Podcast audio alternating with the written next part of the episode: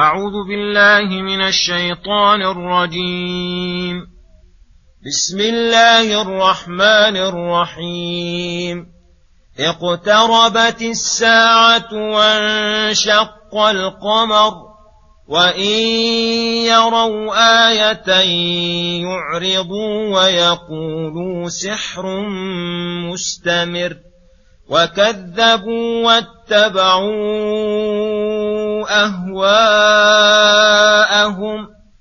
وكل أمر مستقر ولقد جاءهم من الأنباء ما فيه مزدجر حكمة بالغة فما تغني النذر فتول عنهم يوم يدعو الداع إلى شيء نكر خش عن أبصارهم يخرجون من الأجداث كأنهم جراد منتشر مهطعين إلى الداع يقول الكافرون هذا يوم عسر بسم الله الرحمن الرحيم السلام عليكم ورحمة الله وبركاته يقول الله سبحانه اقتربت الساعة وانشق القمر يخبر تعالى أن الساعة وهي القيامة اقتربت وآن أوانها وحان وقت مجيئها ومع هذا فهؤلاء المكذبون لم يزالوا مكذبين بها غير مستعدين لنزولها ويريهم الله من الآيات العظيمة الدالة على وقوعها ما يؤمن على مثله البشر.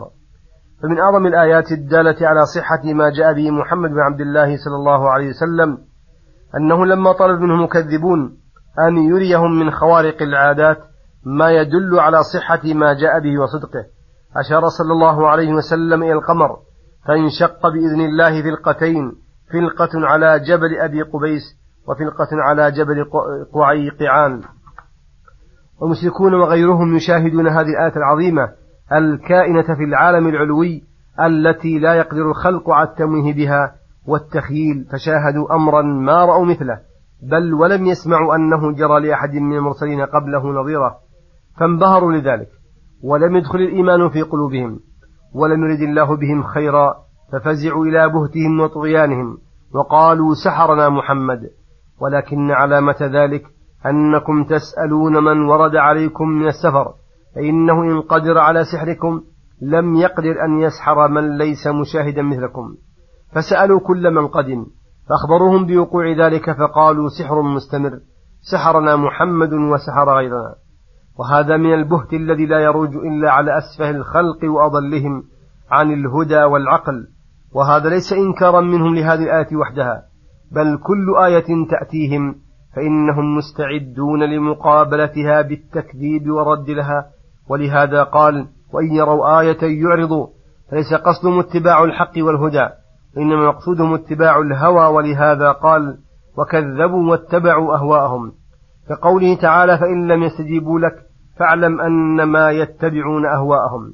فإنه لو كان قصدهم اتباع الهدى لآمنوا قطعا واتبعوا محمدا صلى الله عليه وسلم لأن الله أراهم على يديه من البينات والبراهين والحجج القواطع ما دل على جميع المطالب الإلهية والمقاصد الشرعية وكل أمر مستقر أي إلى الآن لم يبلغ الأمر غايته ومنتهاه وسيصير أمر إلى آخره فالمصدق يتقلب في جنات النعيم ومغفرة الله ورضوانه والمكذب يتقلب في سخط الله وعذابه خالدا مخلدا أبدا. وقال تعالى مبينا أنهم ليس لهم قصد صحيح واتباع للهدى ولقد جاءهم من أنباء ما في مزدجر أي زاجر يزجرهم عن غيهم وضلالهم. وذلك حكمة منه تعالى بالغة أي لتقوم حجته على العالمين ولا يبقى لأحد على الله حجة بعد الرسل. فما تغني النذر لقوله تعالى ولو جاءتم كل آية لا يؤمنوا حتى يروا العذاب الأليم ثم يقول تعالى رسوله صلى الله عليه وسلم قد بان أن المكذبين لا حيلة في هداهم فلم يبق إلا الإعراض عنهم فلم يبق إلا الإعراض عنهم فقال فتول عنهم وانتظر بهم يوما عظيما وهولا جسيما وذلك يوم يدعو الداعي وهو إسرافيل عليه السلام إلى شيء نكر أي إلى أمر فظيع تنكر الخليقة فلم تر منظرا أفظع ولا أوجع منه. فينفخ إسرافيل نفخة. يخرج بها الأموات من يخرج بها الأموات من قبورهم لموقف القيامة. يخرج بها الأموات من من قبورهم لموقف القيامة.